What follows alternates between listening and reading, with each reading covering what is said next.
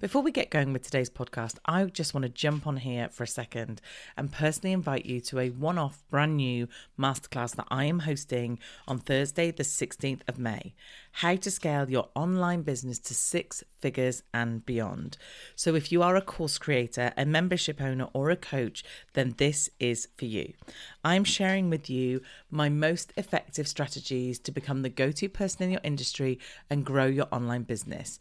I will cover how to build your audience, how to craft an irresistible offer, and how to master your launch strategy so that you will know the most effective way to grow your e- audience and build your email list fast, know how to craft an offer that your audience will love, and create a launch that fits with you and enables you to sell with ease.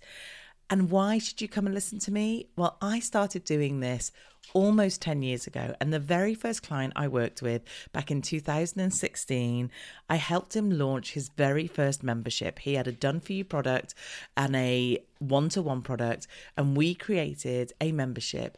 In his first launch, he got 130 members, bringing him in about 60,000 in income every year. Now, he has built a suite of online products that is bringing him in way over six figures every single year. This is going to be an awesome masterclass. You're going to get so much good stuff to take away with you to be able to use in your business. So, to grab your free place, go to teresaheathwareing.com forward slash masterclass, and I will see you there. You are listening to the Social Media Marketing Made Simple podcast, episode 10. Welcome to the Social Media Marketing Made Simple podcast, uncovering the secrets of effortless social media marketing for your business. And here is your host, Teresa Heath Wareing. Hello, and a very warm welcome to episode number 10 of the Social Media Marketing Made Simple podcast. And I'm your host, Teresa Heath Wareing. I am so glad to have you here for what is my 10th episode, which is great. 10 weeks of doing the podcast. And if you listen to last week's episode, you'll know that I said it's really hard work. So I'm really pleased I've managed to bring you these 10 episodes consistent. If you didn't get a chance to listen to last week's episode, to episode number nine, then please go back and do so. It was a really good episode to record. I really enjoyed it. A little bit different to my standard format where I'm normally giving you X amount of tips or certain things to do. I just talk generally around what makes successful entrepreneurs and some of the things that I think makes a successful entrepreneur. And one of those things was talking about consistency and maintaining something when you start doing it. So go back and take a listen because, like I said, I was really pleased with that one and I thought we covered some really good things. The one thing I should still mention at this point, though, is I've still not got around to batching, much to the frustration of the team who are eagerly waiting every time I record a podcast to type up show notes, do transcripts, get it ready on the um, website, upload it to iTunes. So, like I said, the idea was that I would batch content.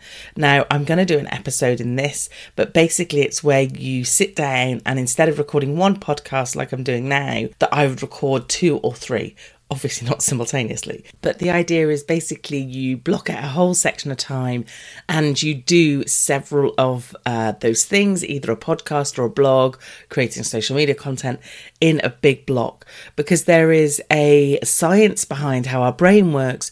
And basically, if our brain is focusing on one type of task, it's easier to do that task two or three times over than it is doing that task, coming away, and then going to do a different task. Brain has to work at a different gear, if you like. So, we definitely want to do batching, and I keep promising my team I'm going to do it, and I will soon, hopefully. The other thing I should mention about the podcast is that I record it really early in the morning because it obviously won't surprise you that you need quiet. You need there to be as little background noise as possible. And I live in a house with me, my husband, a dog, my eight year old daughter, my two stepchildren who are teenagers, and this house is anything but quiet. So I tend to get up super early. It's currently 5:30 in the morning and I'm recording a podcast, which I think may make a difference to my voice because I probably sound a little bit sleepy. So I apologize. So I think that's enough of me wittering on, and let's get on with today's content. So, in today's podcast, we are going to be looking at the five things that you should be thinking about when you're trying to write compelling copy. Now, initially in this title, I had the word sales copy in there, but I decided to take the word sales out because I think this is very misleading. In my mind, all the copy that you write is sales copy, whether it's website copy, i.e., you know, what's written on your website about you or your products or services, whether it's social media copy, whether it's even written down for me to speak in a podcast or something like that. Every copy is sales copy. And the reason I think this is because you are trying to sell yourself or your service in some way. And I don't mean sell as in money, I mean sell as in you're trying to connect with someone. You're trying to either convince them to to listen to another episode of the podcast or convince them to sign up to something so they receive your newsletter or convince them to come back to your website every week and read another blog. You're trying to, I suppose the word is convincing copy rather than sales copy because you're trying to get them to do something in everything you write, or otherwise, what's the point in us writing it? And I guess the other thing you want to think about at this point is you want to write copy that people want to read, that they're going to engage with.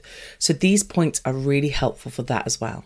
I should also probably mention at this point that I am not the most natural of writers, hence why I started a podcast. I think I've said this before. I like to follow these points to help me maintain a structure or to help me write better copy. And these points aren't about uh, grammar or proofreading, these are more about writing compelling copy that people are going to want to engage with. So let's jump in. Point number one is actually not to do with writing at all, it's about listening to what your customers and prospective customers have to say. And in brackets, I've put do your research. Now, this is one of the most crucial points for me that if you're going to write for a avatar, now your avatar is the person that you're, tr- you're trying to target, it's the profile of your prospective customer or a customer you have already. If you're going to be writing for them, you've got to think of them in mind.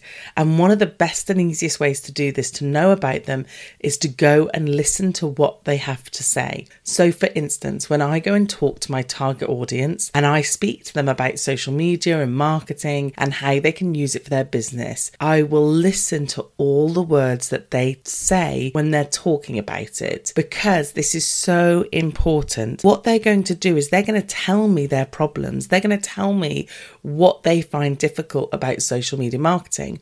And some of the words that they use are words like overwhelm. Do you know what? I think in most parts of our business, we probably feel overwhelm but it is something that you particularly feel in social media marketing. When I talk to these people, when I write copy, I would use the word overwhelm. I also listen to the kind of language they use, the words that they say, so that I'm not using my words, I'm using theirs. So the first thing I do is I go out and have a conversation with them. Think about two or three either prospective or current customers, and why not go and have a chat with them and ask them what made you want this product in the first place? What made you come to me? What do you find difficult about doing XYZ? And listen to what they have to say.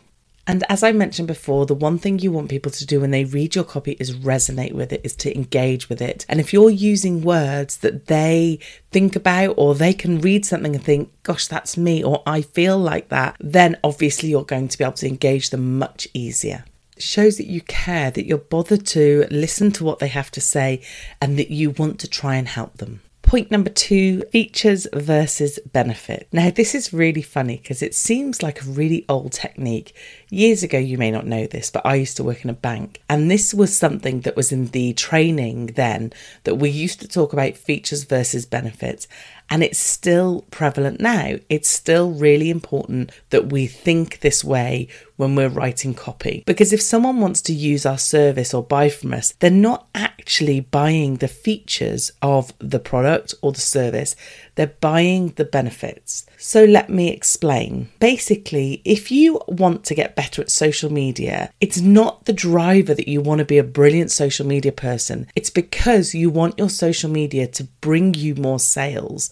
The actual being good at social media is just the byproduct of that. You could not care that whether you're good at social media or not, you just want to get the sales or you just want to connect with people through social media. So when people come to me, they don't say, Teresa, I want to be a brilliant social media person, they say, I want to use social media for my business and I want it to work. The same way as on a very basic form, if you think about a door, you're not selling a door, you're selling the solution to the gap in the wall.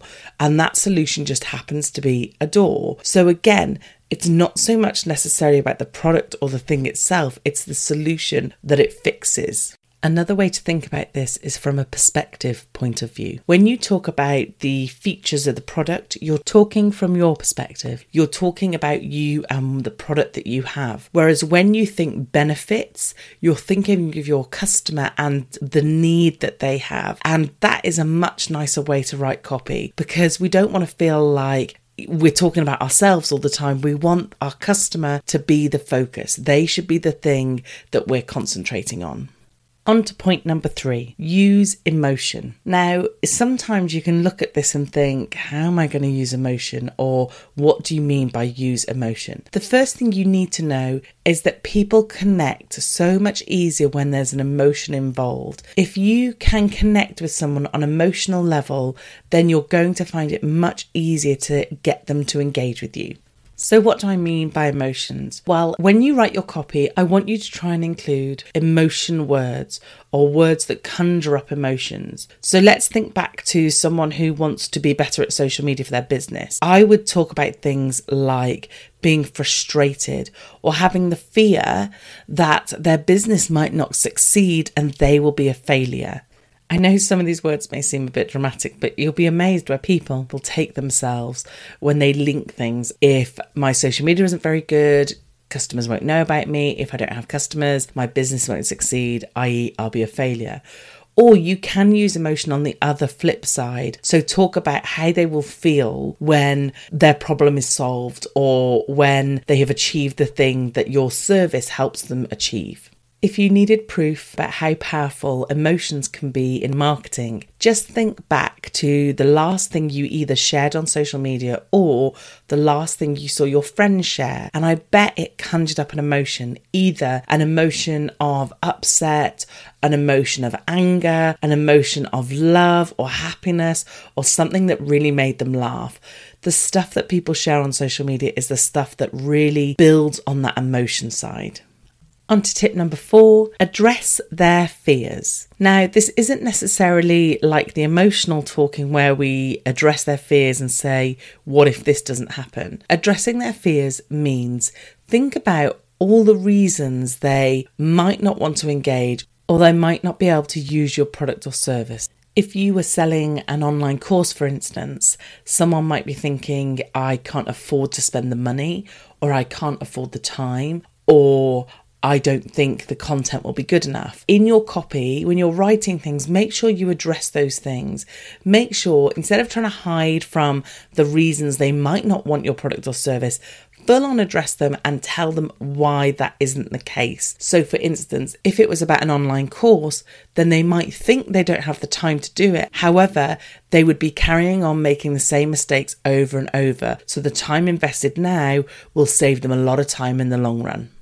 For this exercise, you can either think about the reasons why people haven't bought or go back and speak to them and say, Can I ask why you didn't buy? Make a note of all those reasons they say they couldn't buy or they didn't use your service. And those are the things you want to readdress in the future.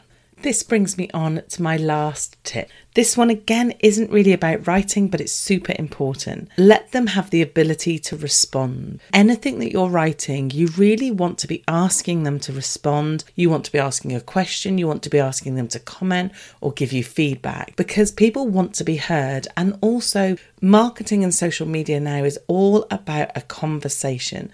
And the more that you have these conversations, the more I'm going to trust you because I'm going to realize you're a real human being at the end of that social media profile. I'm going to feel like I'm heard and you're going to get better information because you're going to get that valuable insight, those valuable words that people use. You're going to be able to address questions straight off.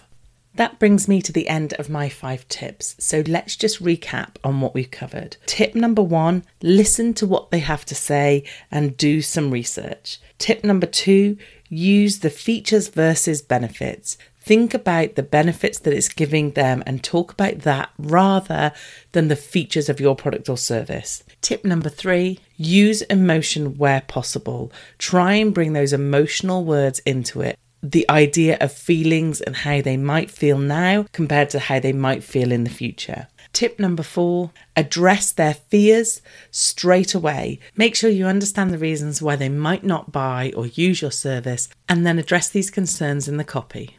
Then, last but not least, tip number five let them have the opportunity to respond.